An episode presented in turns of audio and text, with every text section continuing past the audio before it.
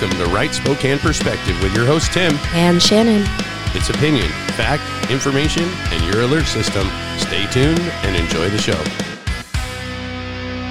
And welcome to Right Spokane Perspective on this Monday episode. It is Mary Dye Monday because we have Mary Dye on the line with us today. She is a Washington state legislator and she's going to be telling us about some of the things that she's got going on. Before we jump into that information, some inspiration. Always got to have inspiration. Today it's on God's unexpected ways. The pastor squinted over his sermon, holding the pages close to his face so he could see the words. He was extremely nearsighted and read each carefully chosen phrase with an unimposing monotone voice. But God's Spirit moved through Jonathan Edwards' preaching to fan the revival fires of the first great awakening and bring thousands to faith in Christ. God often uses unexpected things to accomplish his perfect purposes.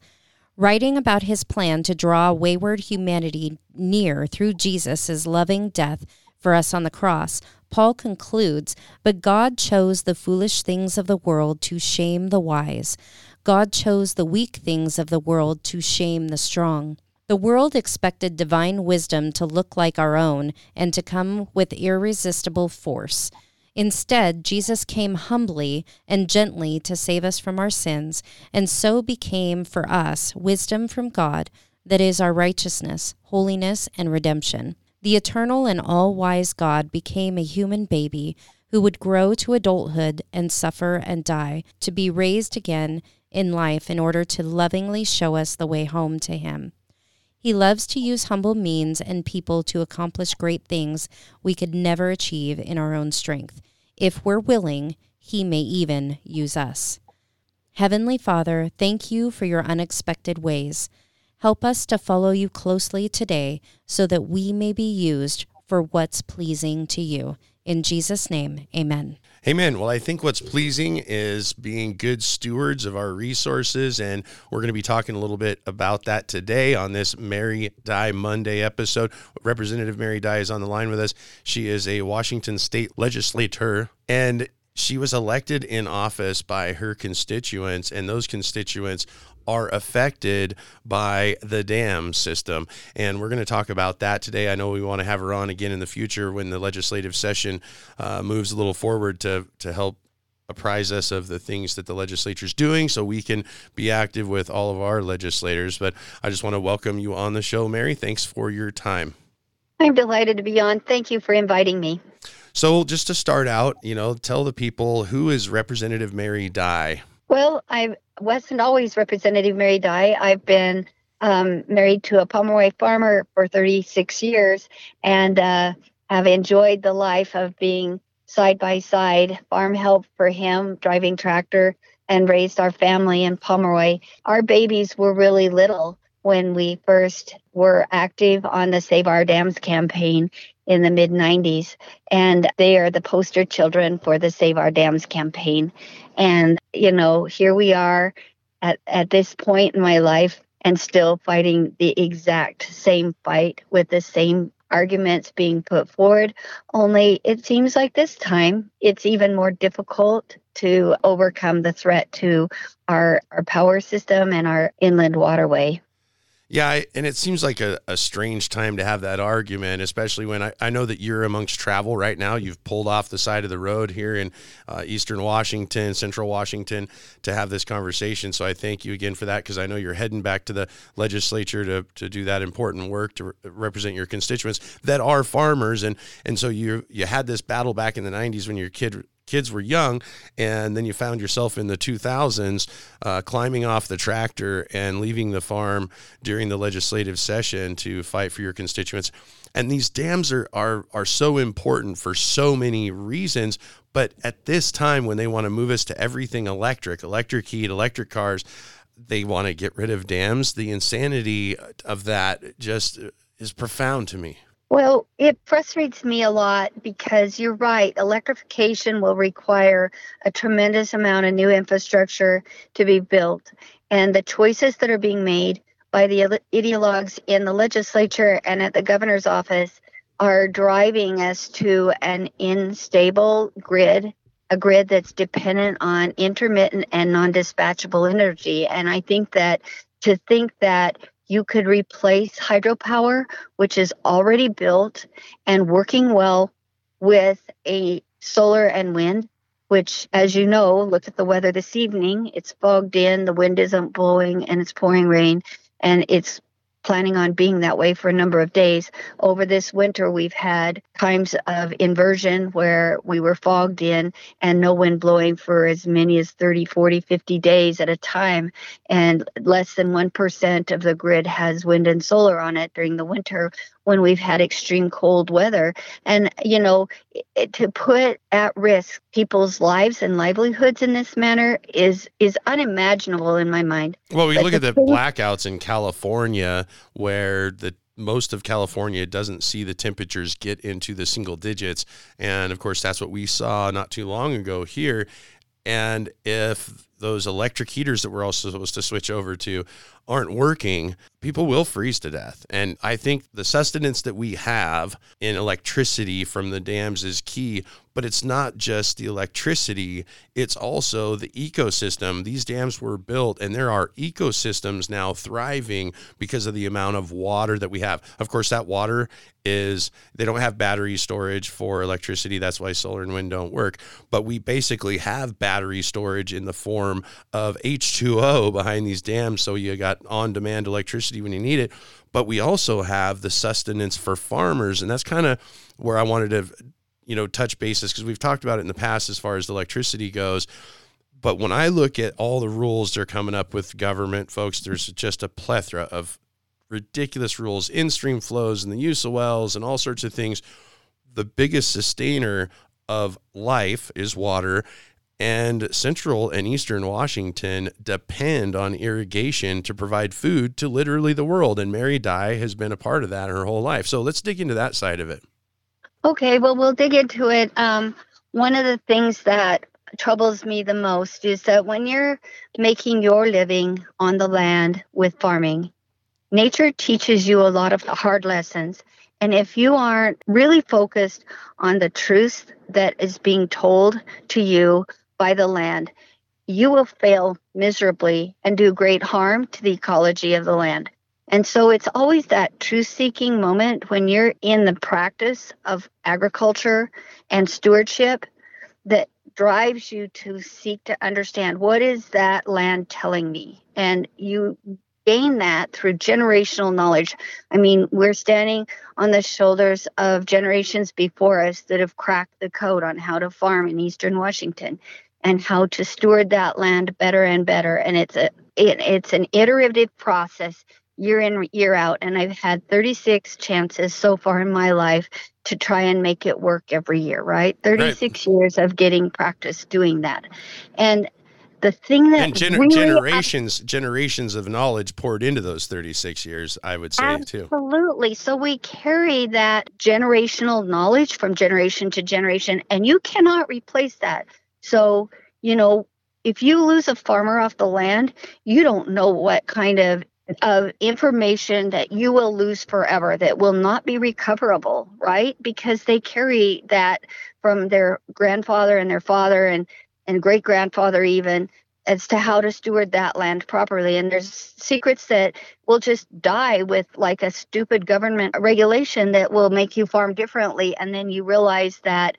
well, wait a minute, didn't grand grandpa tell me this? And he was right, right? And so, well, and I want to use this analogy a little bit because so many people are not farmers that listen to the show, and so it's it's like having children. You have children young. There's something going on with the child, and you're like, I don't know what this rash looking thing is. I don't know. Let's go to grandma's house. Grandma's like, oh, that's what this is. You use this ointment, three days, you know, and they just have this solution. You're like, okay, well, WebMD said that my child was going to die, right? You know, because that wisdom is just not just grasped on the internet. There's, when you're talking about farming in an area, a region, everywhere's different. You go to the top of the hill outside of the Yakima Valley, the farming is going to be done somewhat differently than in the base of the valley.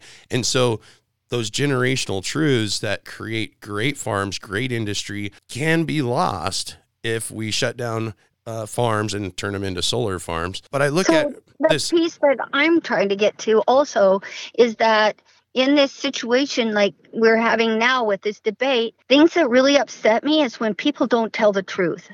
And so you'll see in the papers, you'll see all over the place that the four lower Snake, River dams, what they said to me on Thursday was that they only produce 812 megawatts. Well, that just is fundamentally not true. They they have nameplate capacity for over 3,000 megawatts. And what they're doing is by judges' rulings to flush more and more water over the spillways and less and less water through the turbines and adding more and more wind and solar capacity so that the turbines have to shut down all the time to accommodate those electrons that are not dispatchable. When the wind is blowing you have to take it onto the grid. And it just to me it's so disingenuous to say that the capacity is less and less when in fact it has a lot of capacity. And when it was extremely hot last summer and california told people to unplug their electric cars because they were going to have a massive blackout. And the four lower Snake River dams opened up all of their turbines and they saved California Well, with we their just- 3,000 megawatt capacity. And Yeah. I mean, I can take one thing. I mean, if it's a fair fight, you tell the truth. But don't tell me that those dams have 812 megawatts when in fact they have more than that. So I was going to say, quite frankly, I mean, the dams never stop working. They can work 24 hours a day and provide constant power for the things that we need, especially in, in Eastern Washington. We are selling it to California, so it does keep them going and other places. But our solar panels, solar panels turn off at sunset. Once the sun goes down, you're not getting any power from those. And the wind turbines, they quit working at a nat- negative 27. So Yeah. in the last two weeks, we have experienced in eastern Washington some of the coldest weather. And how on earth would we be able to heat our houses if we didn't have the 20, the constant 24 hour flow Right, of our hydroelectricity? Well, going? and I've got to say, you know, we had a former president that I'll probably remember this quote more than anything my whole life. Darling, darling, I'd love to watch television. Darling, is the wind blowing? Darling, and it, it just just so absurd to me because if you know this region like the farmers do and the foresters do, and eh, obviously the weather people don't anymore because they're not advocating for truth. We have wind in the spring and we have wind in the fall. Summertime, we don't have a lot of wind, but there's still water behind those dams. In the springtime, we got lots of water behind those dams. And like you said, they're making room in the grid for these other utilities in solar and wind when we really don't need them and we have an excess of water. So a lot of these policies don't make sense.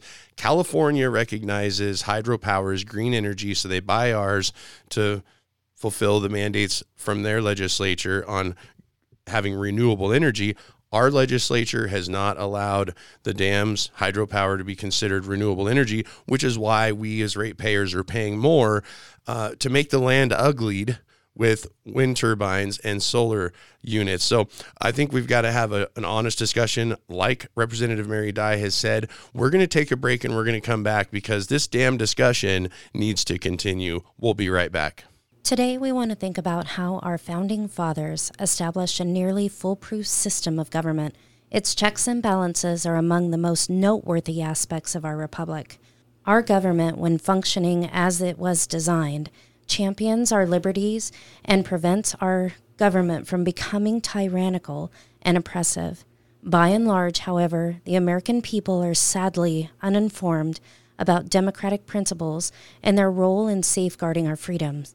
What's more, the clearly defined lines between the three branches of government are becoming blurred, and the United States citizens are paying the price. We must continue to pray that God protects our way of life, asking Him that He would allow men and women in office who are committed to serving their constituents with integrity. We must remain in prayer for our elections, asking God to promote our fellow citizens to become more involved in this process. Voting is both a duty and a privilege, and the outcomes of our political races are critical in determining the future course of our nation. If you would take a moment to visit our website, www.rightspokaneperspective.com. We have a list of all of our elected officials, and let's all take a moment to pray for our officials and for the laws that they're looking at passing. Now back to our show. And welcome back to Mary Dye Monday here on Right Spokane Perspective.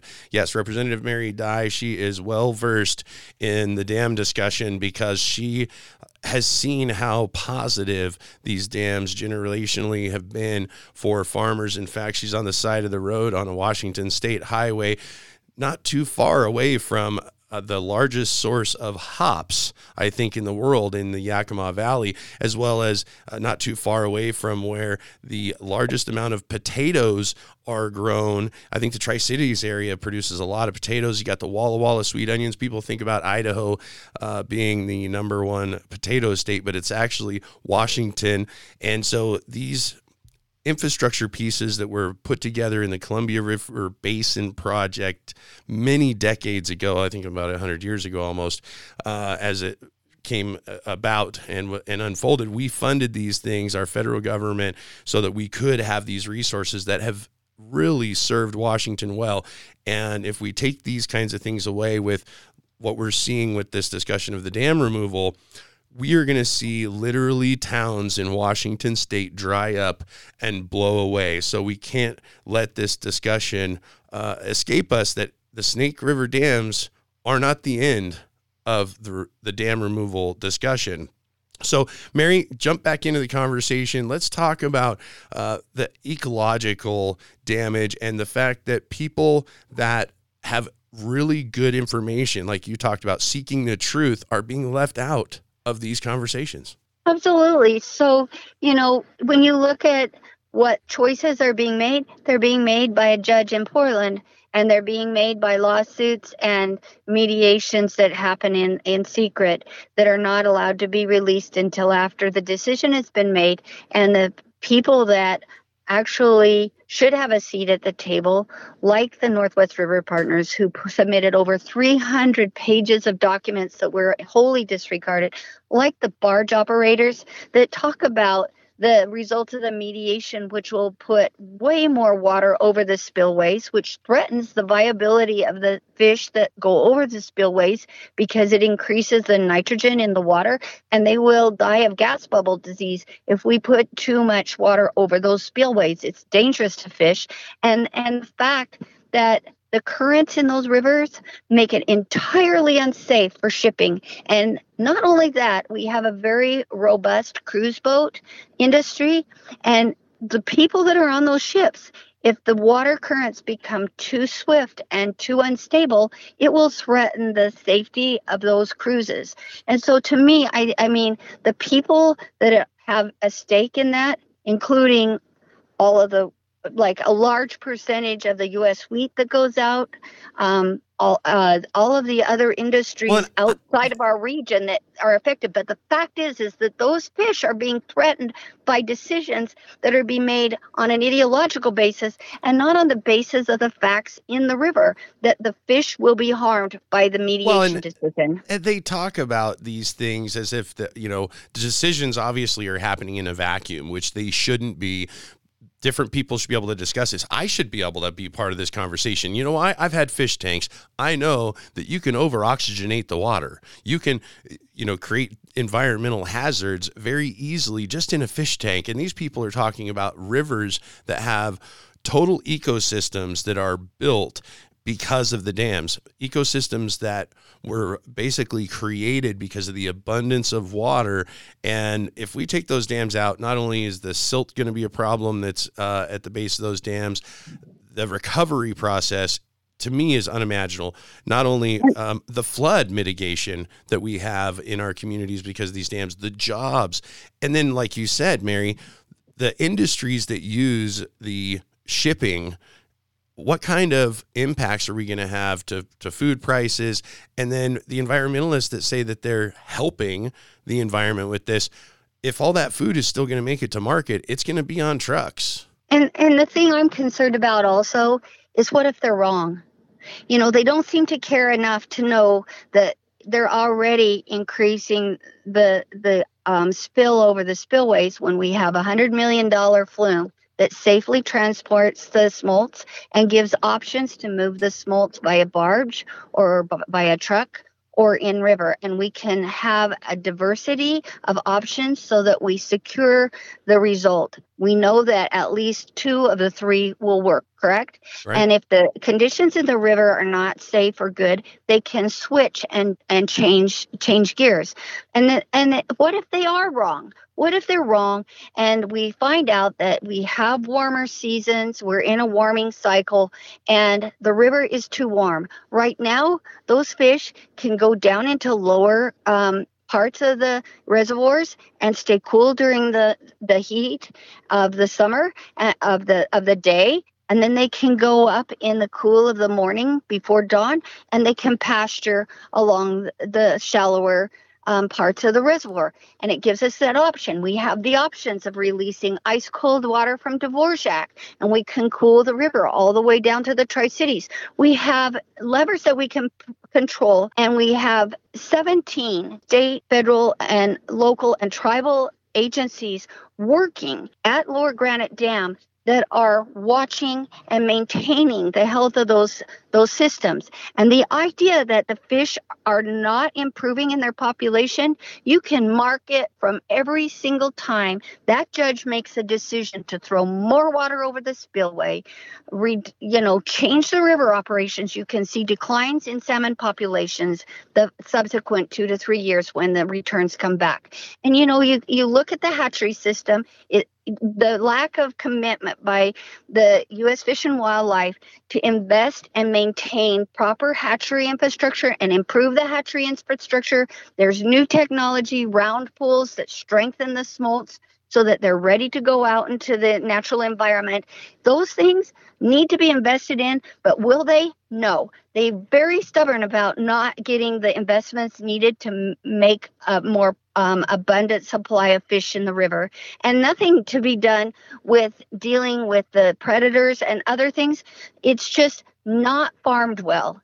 They're not listening to nature. They're not taking the truth from the river and doing what's right for the fish. If it's fish they care about, that's one thing, but it does not appear that that's the case in the result of this mediation. In fact, it looks like it's something entirely different. Well, it looks like it's going to be something that damages the fish. Not only are we going to change the uh, whole ecosystem for the fish that are already there, but the fish that now have gotten used to the dam system and the fish ladders that have been put in place. I mean, that's one of the big things I I hear from folks is that put more fish ladders in. When I think about the uh, you know the industries you know, obviously we talked about, you know, the farming, the shipping, the the grain, all of those things. But you also have the the fishermen. I mean, I don't I don't think those bass boats are going to float very well in the trickle of water come summertime when there's no dam there and the water. And the other just, thing is that water, that trickle of water, it may be too warm, and the salmon may not choose to go up in that warm water.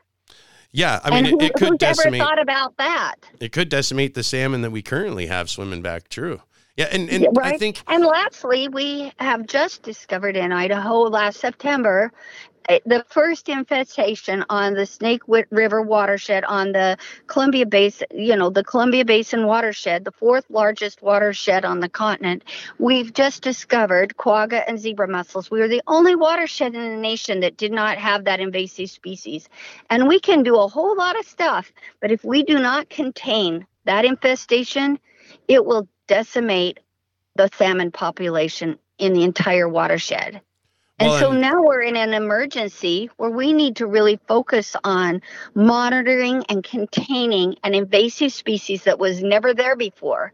And we have to come into an agreement with people that have been pretty much at odds with each other since the 90s. And we have to sit down at the table and say, how are we going to contain this infestation of, of invasive species on this watershed that was discovered just below Twin Falls? There's seven impoundment reservoirs with dams between Twin Falls and the confluence of the Clearwater and the Snake. If those quagga mussels get established in our hydro system, it will cost our state $100 million a year to deal with the damage that they will cause.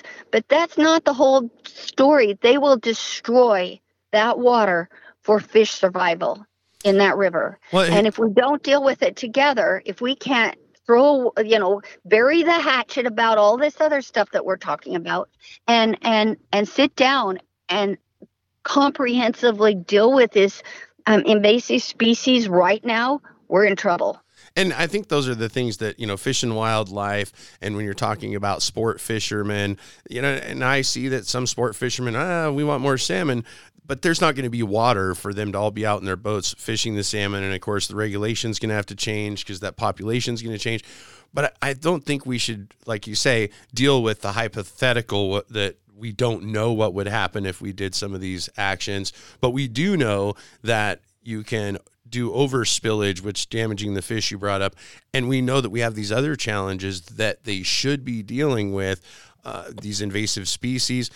But I also think that in the regions, not that necessarily you represent, but other state representatives represent.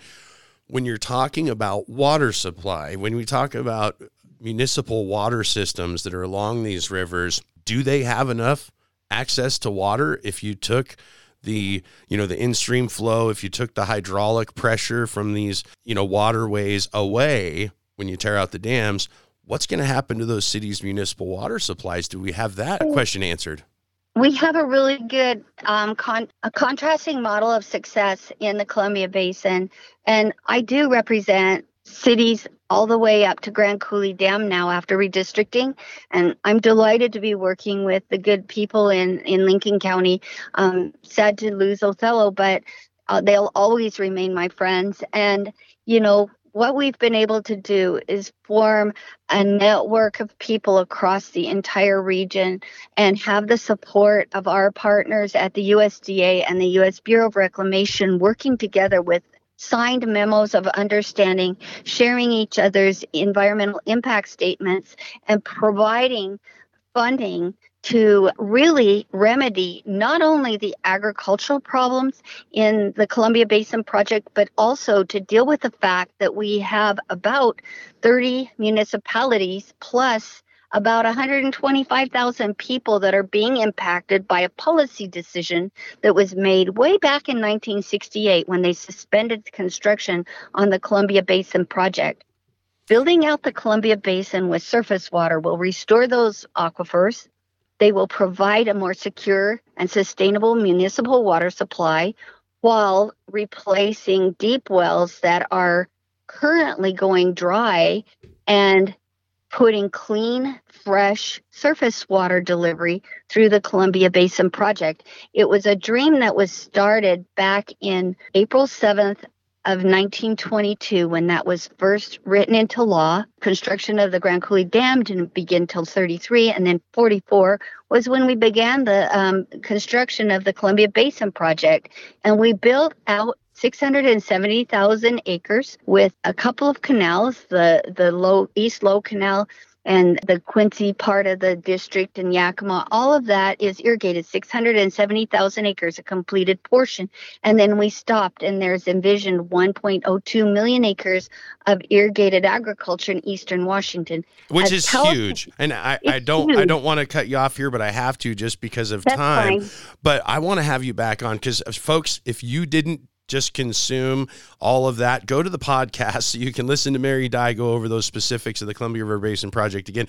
And we're going to have her back to talk about not just the Columbia River Basin, but also what Washington State Legislature has going on because it is so eminently important right now to stand up for Washington farmers. You just heard hundreds of thousands of acres of food production are being threatened by people that have a movement to get rid of dams and it just doesn't stop at the Snake River dams. So we've got to be involved in this conversation as citizens because, for one, I like the lights to work when I flip the switch. I like the fact that there's food in the grocery store, and I like the fact that Washington farmers and Washington industries are feeding the world, and we need that to continue. So thanks again, Mary Dye, for coming on the Mary Dye Monday episode, and we want to have you back. Thank you. Thank you. All that being said, we'll be with you folks again tomorrow. Bye bye. You have been listening to Right Spokane Perspective. We are sponsored by Right Spokane Perspective LLC and made possible by advertisers you hear and contributions from listeners like you.